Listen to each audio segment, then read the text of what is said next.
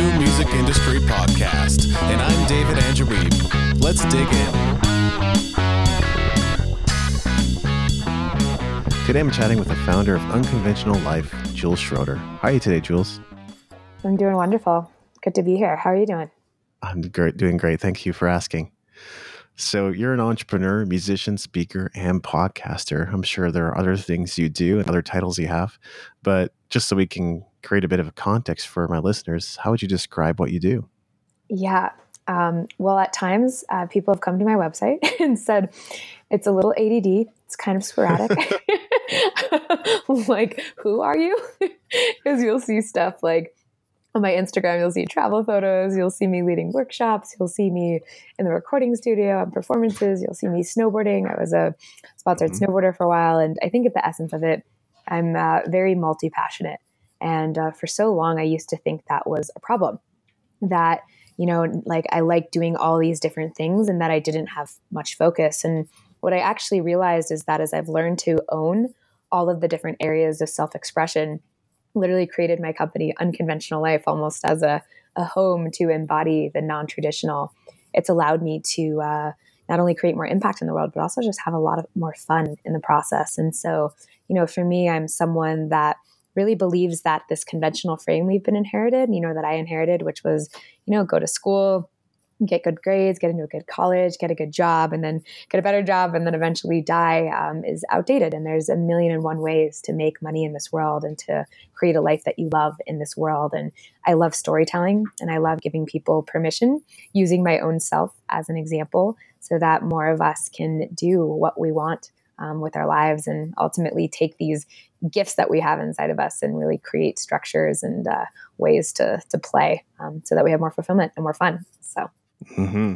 And by way of a couple of comments, you know, I think that movement is beginning to grow. The whole thing about multi potentialites. I think Emily Wapnick at uh, puttylike.com, that was one of the first times I'd heard it's okay to be you know involved in a variety of different things and and pursue what it is that you want to do and enjoy every aspect of that which is really cool. And then the other thing that you touched on was that traditional model of success that so many people still subscribe to. It's actually incredible to me. But my first exposure to something outside of that was network marketing, and I've talked to others who share that experience. And some people have had, you know, huge success in network marketing. I never did.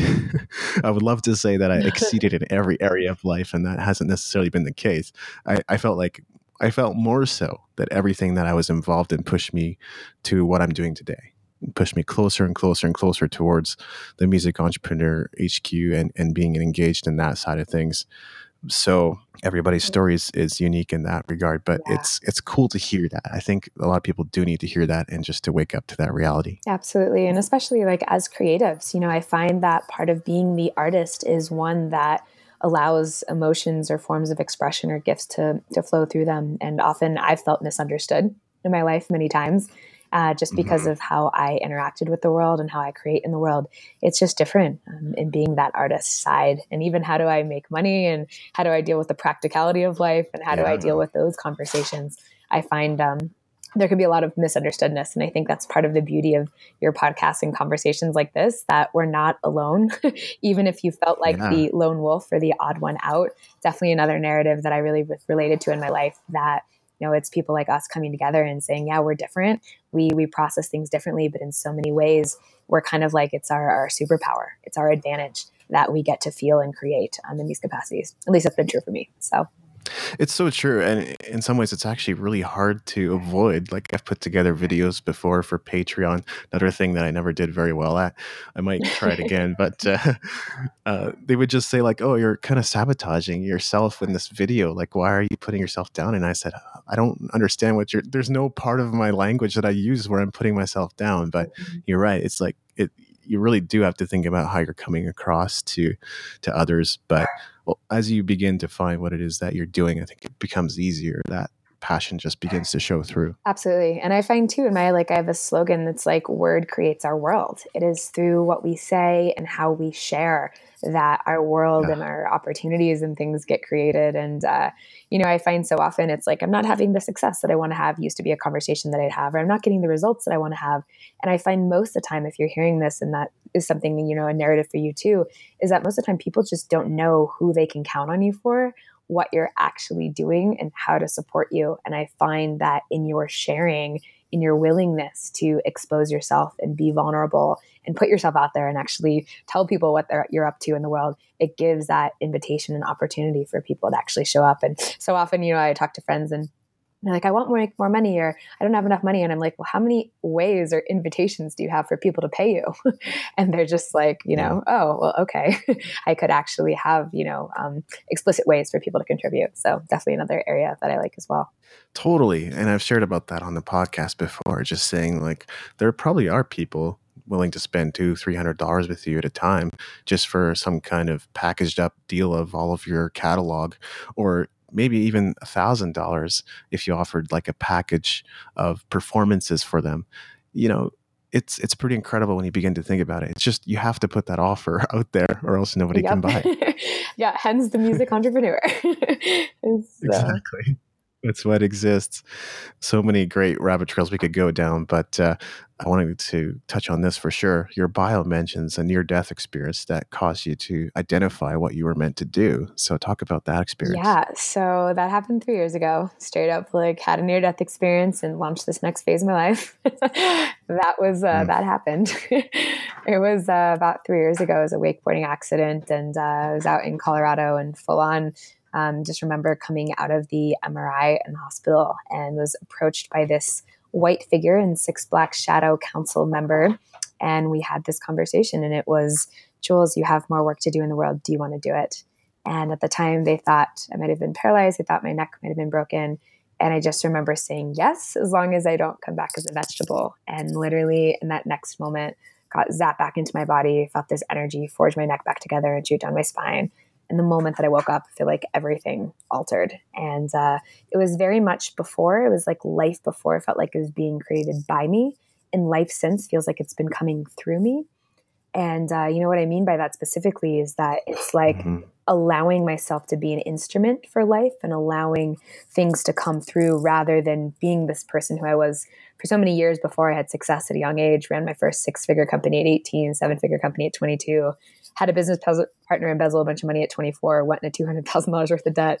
Like I was very much on a mission of one success peak to another success peak before. And I could never actually appreciate the success I had. And I always felt like I had something to prove.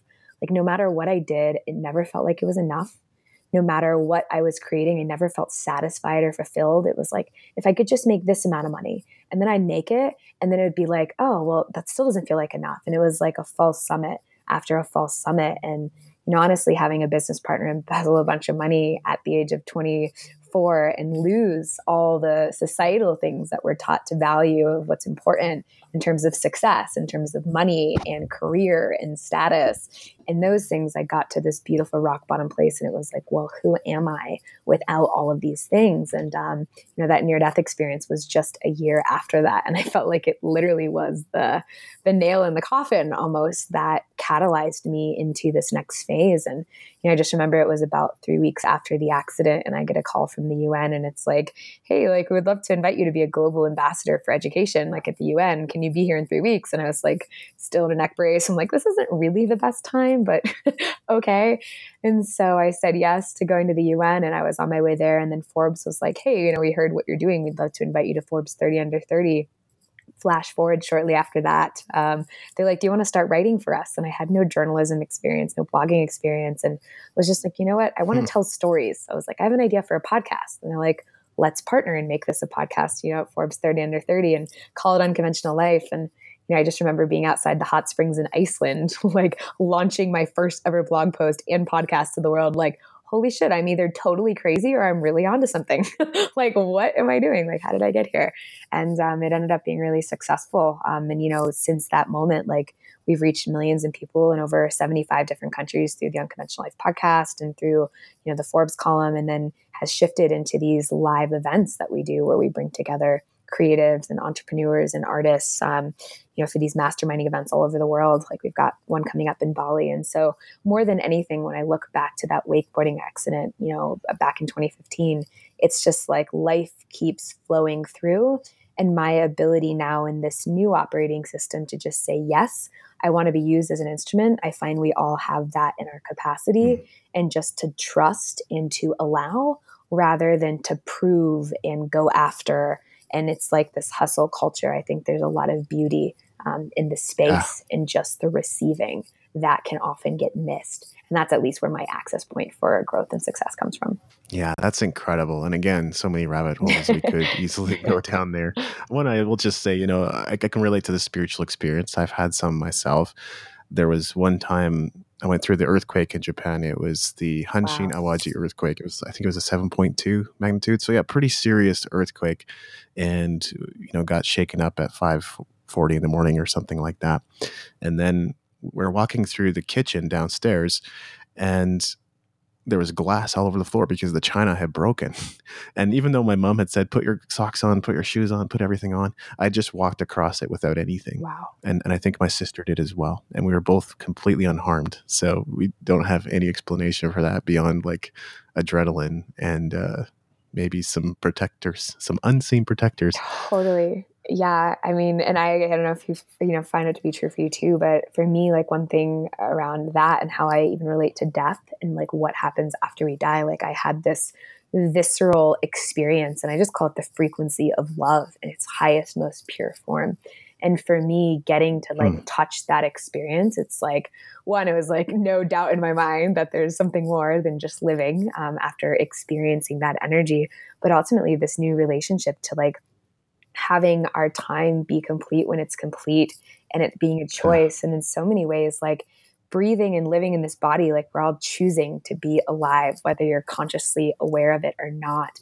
And I've gotten so attuned to that as purpose not necessarily clarity of like now i know exactly why i'm here and exactly what i'm doing but just the openness that i'm here for more as an instrument of service. And i find sometimes it's in those moments at least it was for me with my experience that it was like okay wow there is something bigger. There is you know um, more in terms of our time. And you know i unfortunately i had three friends of mine pass away over the summer um, in a waterfall wow. accident.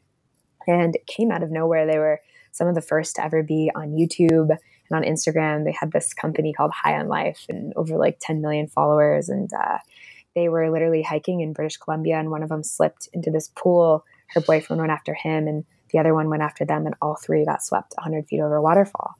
And to have them, like all in their like, you know, late 20s, early 30s, to have them go out in that way, it just for me, it was like, how else do you explain something like that happening like three bright so alive in tune with themselves um, in the world and then just for them to die in the same way that they were inspiring it feels like it really was like an ultimate fulfillment of some of their mission here. And so i've just really learned to have a lot of gratitude for the days that we have and ultimately like really look at it. It's like how can you just enjoy the day-to-day moment-to-moment experience of just playing the game of being alive like one of the questions I ask myself is like, what is my direct, like momentary experience of joy that I'm having? Like not this like eventual when I get this paycheck or when I get to do this trip or when I have this thing. Like how can I in each moment actually do things that experience joy? And it wasn't until I was on my way back from South Africa a few months ago where I decided to list out everything that I'm doing in my life on a one to 10,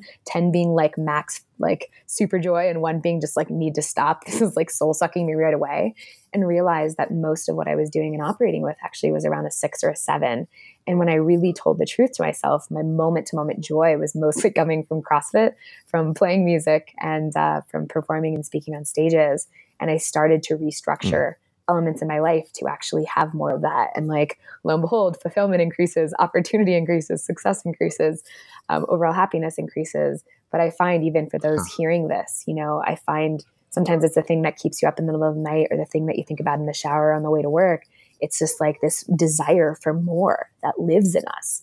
And so I find, and you know, I offer this as an experiment, you know, is to get related to where your time's going and uh, and how it connects. And even that one to ten exercise was so revealing for me, and it gave me so much in terms of like how to day to day just enjoy what the point of this whole thing is. That's super helpful. And one of my philosophies is that where is happiness? Yeah. It, it's in the now. Totally. There there is there is no future, there is no past. You don't live in either of those. So if you're not happy and fulfilled now, in a sense, you're never fulfilled and happy. so so when will you be happy? There is no yeah. when. It's only now. And tomorrow's just another now when you get there. So. Yeah. We've had the opportunity to chat a couple times and you've expressed your fascination with music entrepreneurship. So what does music entrepreneurship mean to you? Yeah i love this question. So for so long like i would call it like you know we're all familiar with like the starving artist or like the struggling artist conversation. And for some reason like musicians and entrepreneurs i feel like it really comes from the same place which is just creativity. It's yeah. just creation. And for some reason like there's been in this heritage conversation that you know with musicians and like it's more around struggling and with entrepreneurs there's more success and more money involved and if you've actually been an entrepreneur for any time you know like there's massive struggle in both it takes mm-hmm. bold courage to be an artist and an, an entrepreneur and so yeah. i've really seen this segmentation in terms of how we we hold these identities um, and even how I've held these identities. You know, I remember I was like 18 and you know, I grew up. My dad worked Wall Street in New York City oldest of five girls. And when I went to college, he was like, like he like literally was like, you're not going to pursue music. He was like, that's too risky. There's no money in that. And like, you don't have the talent and only 1% and whatever, whatever can make it. And I really believed him at that age. And for me, I was like, music has to be this hobby. And then I got really, really good at business. But then simultaneously, every time I did music, that was actually what made me feel the most alive. And interestingly enough, when I brought my music into my business, I became more memorable and more people actually wanted to work with me. and more people were like, hey, what are you doing? And so I realized that it was in the integration um, that the two existed. And for me, this music entrepreneur is this like modern day iteration of what it looks like, at least for me, to be fully owning of both gifts. It's like someone that gets to create in life through just that, through creativity. And I find in my own life, you know, I impact so many people, um, but it comes through my heart. And I find that's the gift we have as artists, as music cuts through the logical filters. It cuts through the walls. It cuts through the masks and creates feeling. And if I've learned anything over these years, it's people remember feeling from an experience. You might hear a great talk, you might learn something great on this podcast, but more than anything of what I'm even saying, you'll remember how you felt. And that feeling, like that's what I get interested in creating. And I think that's what we get to create as musicians is spaces that create and move people, that transform and transmit and heal just by what we're what we're being and how we're embodying. And so I focus a lot of my work now in my entrepreneurship from that premise of how do I create feeling. And so often, like I'll lead an event and open it with a song, or I've gotten to be, you know, places like the UN, where literally, like I've one of the things I do is improv, so I can make up full songs on the fly. And I've, you know, channeled literally like in the General Assembly, like a 15 minute set, not knowing what I'm going to say or sing. And then like, let's do it in the key of A minor. Let's do it this way. And allowing my gifts to come through. Um, but coming from this place of creativity and feeling first. And then as a result, I've learned I've been able to build a whole business around it. And I think in today's world, it's not just can you be good at business and it's not just can you create art. It's like very much, at least I've found to be so impact driven. And what are you using your vehicle as good for? And, you know, we're actually creating this Music Impact Summit coming up here in a few months where we're bringing hmm. together some of the brightest artists, Grammy Award winning artists from different parts of the world that are using their music as vehicles to really impact the conversation, using music as tools to open people's hearts so that you can then literally connect to people's minds and move initiatives and things that you care about or things that like it's time shift in the world for those things to actually start happening. And so i love being at the intersection of those two and the ways of how can we take us as artists, our superpowers. How can we use our tools to open people up so that we can really make change in the world? And uh, you know, music's like definitely a big thing, um, and one that it has been actually recently in the last like a few months that I've called it Project Grammy, where it's literally like a game that I'm playing um, of how like to actually use my hmm. music as a way of like, what does it take to get nominated for a Grammy, and what does it take to actually set the tone for that, and how do you play with that in a non-linear timeline. And I find um, this last piece I'll say is that at least I've been taught things are traditionally supposed to take a lot of time and only the very few that are really really really good who get discovered off of some random like strike of fate make it and that's so not true anymore um, that it's really mm-hmm. so much about us creating what we actually want and sharing about it through our words um, and so I've been enjoying this Project Grammy as it's been manifesting. so stay tuned for the next like year or so when uh, when that all comes uh, to fruition. But beyond of it actually like happening, I find it's just in playing the game that um, the magic happens in so many different ways. And um, yeah, it's been one that I've I've enjoyed playing with in my own life for sure. Yeah, I mean, if you want to succeed in music, you kind of have to be unreasonable, right? Completely. yeah, my my mentor calls me pragmatic, and this is because you know I have all these side gigs that I've that I'm always working on in addition to to building my business and making sure there's a revenue stream. But you know, I'm also he also points me as an example of somebody who's able to sustain himself completely just working from home, and and that's an incredible opportunity in itself. But the truth of the matter is i just find a lot of joy in creating yeah.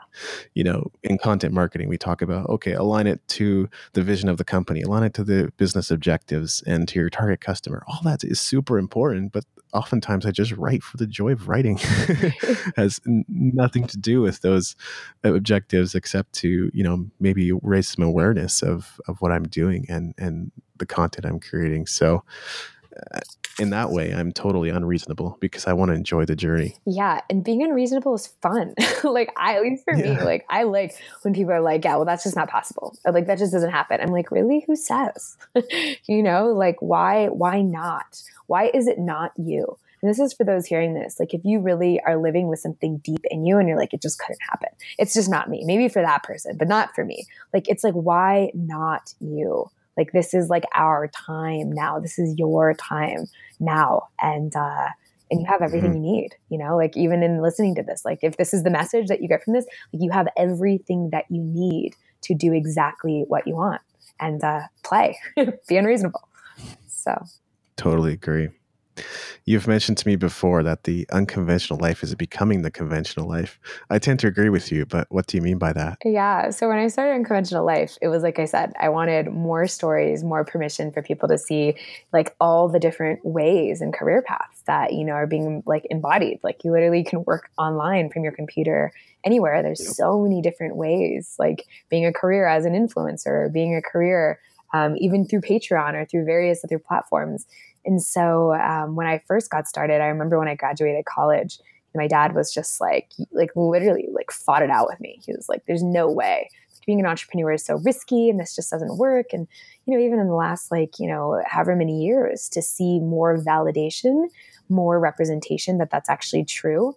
Um, I find we're living in an interesting time right now, especially a lot of us as millennials, or even if you're a little bit older um, or even younger, where there is stuff that is happening, you know, in terms of these new paradigms shifting, yet our external reality hasn't fully caught up yet.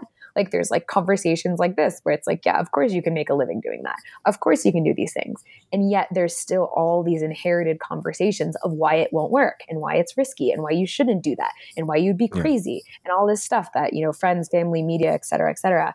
Yet like in five years from now, 10 years from now, it is my hope that like people are like unconventional life. Like, what is unconventional life about? Like, this is just the way it is. Like, when I think about like my younger siblings or even, you know, my own children that I'll eventually have, it's like thinking about it in that way of like when they grow up, it's like this will just be the model. And I find that we are pioneers. We are actively pioneering in this moment the new model for people to step into. And it hasn't been written, it hasn't been done before. It is literally the new convergence of old and new meeting. And um, it's like the wild, wild west in some ways. Like anything goes, mm-hmm. it's totally scary. And there's not much proof yet every single day through conversations like this, it is becoming more normalized. And so I find if you are a pioneer, and I imagine a lot of you listening might be, which is why you're tuning into this kind of conversation, we're writing it for those to come. We're paving the way. And it's through our stories and through our actions and through our willingness to say, yeah, yes, I'm going to be a yes to being on the front lines, um, that this new conversations get to be pushed forward.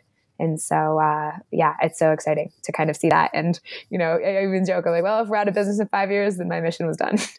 you know, it's like if unconventional has like been shifted, then, then we're good. So uh, it's, yeah, a pleasure to participate in what's happening. And at the same time, like a burden, you know, at, at times it can be like, at least for me, really mm-hmm. mentally like, holy crap like this is this is real. It can bring up a lot of stuff. Um, and i think it's being in the dance of both of those that uh, creates the the upward trajectory forward at least in my experience. Yeah. I tend to think that entrepreneurship is more secure long term but that's just not the way people are thinking yet. Yeah. But you're right on. I think it could it's going to continue to grow and the same thing could be said for me you know if if music schools actually taught how to musicians to be successful maybe I wouldn't need to be doing what I'm doing, teaching marketing and all this other stuff. But I enjoy it and it gives me a purpose for sure. Of course. totally. And there's no like right way to do it. There's no perfect way. Like, you know, for so long, like I've I've danced between having jobs to like conventional pieces. Like it doesn't all have to be there's just everyone's yep. version looks so different. And uh I think there's only right way is for you right now and to just know that it's all in service like it all looks different at different pieces and points for all of us. And, uh, you know, I think the comparison epidemic can also be challenging sometimes Ugh. too. And just to be like, oh, well, I'm just too old, or like that person like already has whatever, like they have it together. Maybe even you're hearing this, you're like, oh, she definitely has it together. Like there's just no way. And I'm like, I don't have it together. but more than anything, what I do have is the ability to not have it together and be in action anyways. And that I think yeah. is really more of the skill and the gold is rather than being having it together is how do you allow all of your humanity and your humility to be inside of you and how do you show up anyways? How do you feel the comparison epidemic and still be like, okay, yeah, that's happening. and I'm still going to take this like small action and I'm still gonna, you know, post this thing on Facebook or I'm still gonna whatever, whatever, whatever. Um, so yeah. Yeah reminds me of a blog post I wrote, which was the root of all unhappiness is comparison. Yeah. So it brought me back to that. But I hear you. It's it's kind of human nature to do. Now, there are people listening to this, I'm sure, that are going to go, "Oh, I should start my own podcast." Or I know part of my audience is has podcasts of their own because that's part of their business model. So, what is your wonder, number one tip for helping people build their podcast audience? Yeah, I love this one. Um, you know, I think for me, uh, Unconventional Life was never supposed to be a company. I really just wanted to tell mm-hmm. stories, mm-hmm. And then it became like an accidental six-figure revenue stream. Um, like one month wow. in our first month, actually, we like I was like, oh, I could like do an event and invite people to it and talk about it on the podcast. and then we sold it out in like seven weeks for 30 people to come to a business and uh, creative mastermind in Bali a few years ago, which is like where it all began. And uh, what I found is our audience is really loyal and they're really dedicated. And I think what really works, and at least on my podcast and Unconventional Life, you can find it on iTunes if you haven't heard of it before, um, is really just like authenticity and storytelling and giving value. And one of the things that I do with all of our guests, you know, even including, you know, we had you on our podcast as well, is really looking like what at the end of each segment, like we do this thing called a giveaway, where at the end of every episode, the listener gets to take something that they've learned from the guest and have an opportunity to win something to take it a step further. It could be a book, it could be a course, it could be concert tickets, it could be, I mean, anything. We've even had people give away Google Glass, we've had people give away like Hollywood premiere stuff. Like it's been all across the board, mm. but it's a way to kind of give back to the listeners. And it's an amazing way to email build and to list build. And I find one of the big pieces is how do you take your listeners and then how do you ultimately put them on a trajectory that converts them into buyers? And so I said to myself, okay, great. Well, if someone's listening to a segment and they're getting a ton of value, what is something that would be a natural, instinctive next step that they could then do to want to keep participating in conversations with me? So I said, what if we do these amazing giveaways, announce it on the podcast, podcast, and tell the guests, hey, tell us about the giveaway. And then how someone gets to win the giveaway is they come to our website, they enter their email address, and you know we do a new one every week, so there's always more opportunities to win. Um, but more than that, we then get to start email list building, and then what I've done from there is we just send out every week. We air our episodes on Monday. We send out an email that says, "Hey, here's the next episode." And we're rarely we're just in the business of adding value so that by the time we do decide we want to offer something whether it's hey come to our event or we're actually in the process of building you know a podcast course of like how we've made unconventional life a top ranked podcast for entrepreneurs in, in such a short period of time like when we do have these initiatives people are just they know like and trust us so much that they they're like whoa well if you're putting something out there and you never put something out there like i got to check it out and so um, i think mm. if i were to sum it up you know adding a lot of value creating a really tangible flow to convert people from listeners into buyers or just into people that can more regularly interact in your community um, makes a big difference. And the giveaway was a really big piece for me. And then through your authenticity and your sharing and your discernment of being a filter of what's appropriate and not appropriate in terms of like what will actually be value versus what's noise um, gets people to trust you more. And I found that that's worked really, really well for us. And uh, having a diversity of guests has also been really big too. And having a really large global international audience, which at least was important to me when I wanted to cultivate unconventional life. Those are really great tips. And it's helped me solidify some things in my mind around my podcast for sure. I can now see the connection between that email list and growing that podcast audience in a way that I hadn't quite seen Yay. before, even though I was doing even though I was doing it. yes. I was just like, oh, okay. I get it. Yeah. Value added. a little bit of an aha moment. So that's great. Yeah. Uh, this is another thing I'm sure you could answer to. There's just a couple of questions left for you. People every day come to me wanting to contribute to the Music Entrepreneur HQ. You know, it's clear that they see a lot of value in finding a platform for their message. And you found a platform for yourself on Forbes.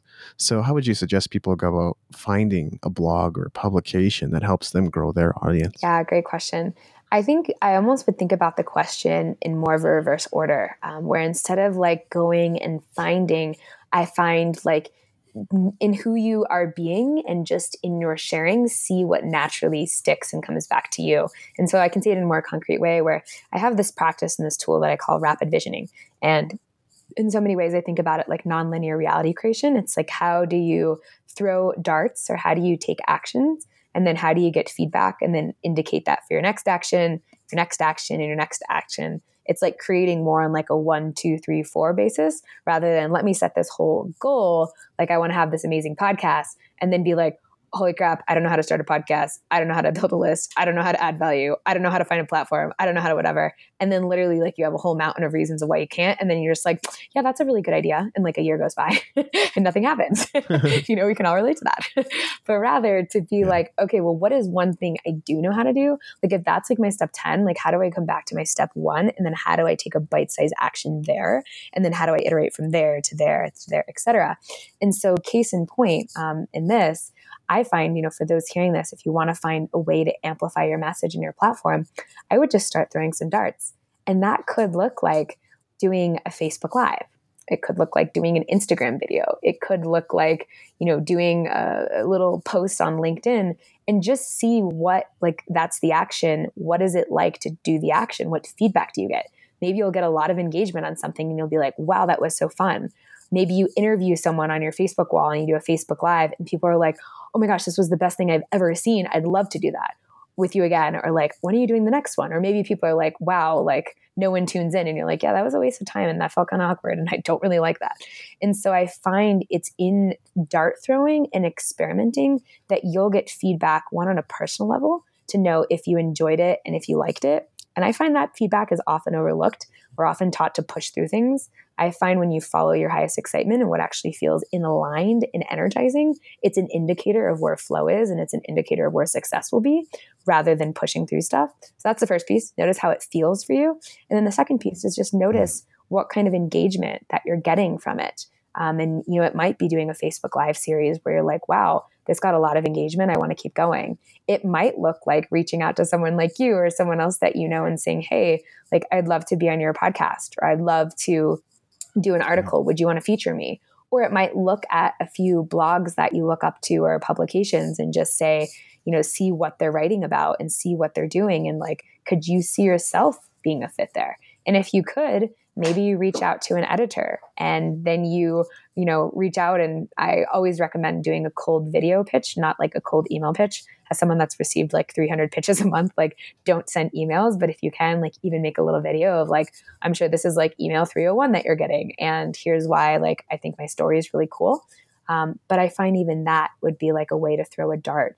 So I think in, in short of all of this, I would just throw darts and experiment and get feedback of how does it feel for you in that and then what kind of external feedback are you getting? And then that let that guide those next steps which will ultimately lead you to what platform you should use or what message you should find. And you know, like i said for me i wasn't looking for forbes. I didn't even want to be a blog writer. Um, i didn't even intend to be a hmm. podcaster but i it was in my sharing you know and i remember saying to my then boyfriend like, i want to start writing for forbes. And he's like that's random. and instead of me going and cold pitching a bunch of Forbes editors, like a week later, I got an email that was like, uh, "Do you want to like write a guest post for us?" So that could also be another tool um, as well. Would be you know maybe even just reaching out to people and seeing where you could be a guest post on. But I would focus more on the moment to moment step one, and then let that get you to your step ten. Um, like smaller bites are more digestible. I found you know, to your point, I have a friend who's been practicing singing every day, putting out videos, doing things on Instagram. And for a long time, it was just silence and there wasn't much happening. But this year, it's just come to the point where, I mean, he's got this great tenor voice. And along with that, he's sharing his own authentic self about, you know, living authentically and true to who you are. And now he's getting hundreds of people adding him on Facebook every single day. and I'm just walking alongside him going, you know what? Here's what we're going to do. right? Here's the next steps. And uh, it's such an exciting thing to see, but it, it's true. You just, you don't know. So throwing darts is right. So good. And are there any books that have helped you on your journey that you would recommend? Yes, I love reading um, different books. I think a few, um, The War of Art is just a classic yes. for those that haven't read it. I really love that book. The Alchemist, another great book. Um, oh my God. Yeah. Which is, you know, all about literally flow, recognizing signs and things like that. Um, another book that um, I really have enjoyed um, has been um, the book Ask by Ryan Levesque. And this is more of a business oriented ah. book. And it yes. really kind of talks about, I think, how to create in this new way, which is using questions and instead of trying to infer what people want or assume what people want, just talking to people. It's like basic common sense, you know, like just asking people and getting their world. And then, you know, he details processes around surveying and how to do that. And that book for me, when I read it, I was like, wow, that's so logical. Why do people make marketing so hard? I was like, this is human nature. and so, um, for those of you that are a business, um, and even actually for the musicians listening this too, like, you know, to even know about your fans more and know about the people that are um, tuning into you and supporting you, like just knowing how to ask the right questions and get that feedback is invaluable. So, those would be my three. Awesome. And I think Ryan Levesque he's been on my coach's podcast a number of times and may have even been a student as well. So, so good. Of, of, yeah, of course. super cool. Yeah.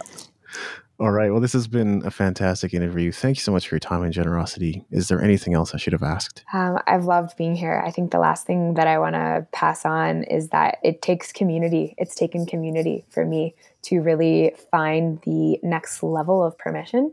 I find that there's been a lot of people in my life that have really wanted to support me. And sometimes the people even closest to you, they don't get your vision. And how could they? Yeah. It's your vision. And so for a long time, I used to think, well, people don't get me and I am actually crazy. And then I realized I wasn't actually finding support in the right places. And that there can be people in your life that support you, even if it's your significant other, even if it's your coworker, even if it's some of your really close friends, that as you're evolving and growing, having people that really get the you and who you're becoming um, is really important. And so if you're lone wolfing it, know you're not alone. Um, if community is important to you or anything I've resonated is important to you, like find us on iTunes, you know, come search out the Unconventional Life podcast. And if being in community matters, like I said, we do these events where we bring together these creatives and entrepreneurs and thought leaders, people that would never ordinarily intersect in the world. The lone wolves that are listening to podcasts in their living room or on their way to work that are just like hearing this, like, where are my people at? And we do, we bring them together for five days in different places like Nicaragua or Bali or South Africa um, to actually like up level and create um, in business and life together. And so, yeah, Unconventional Life, you can check out those. We've got an event coming up in Bali at the end of this year. We do them every year. Unconventionallifeshow.com slash Bali for that or unconventionallifeshow.com for details. And uh,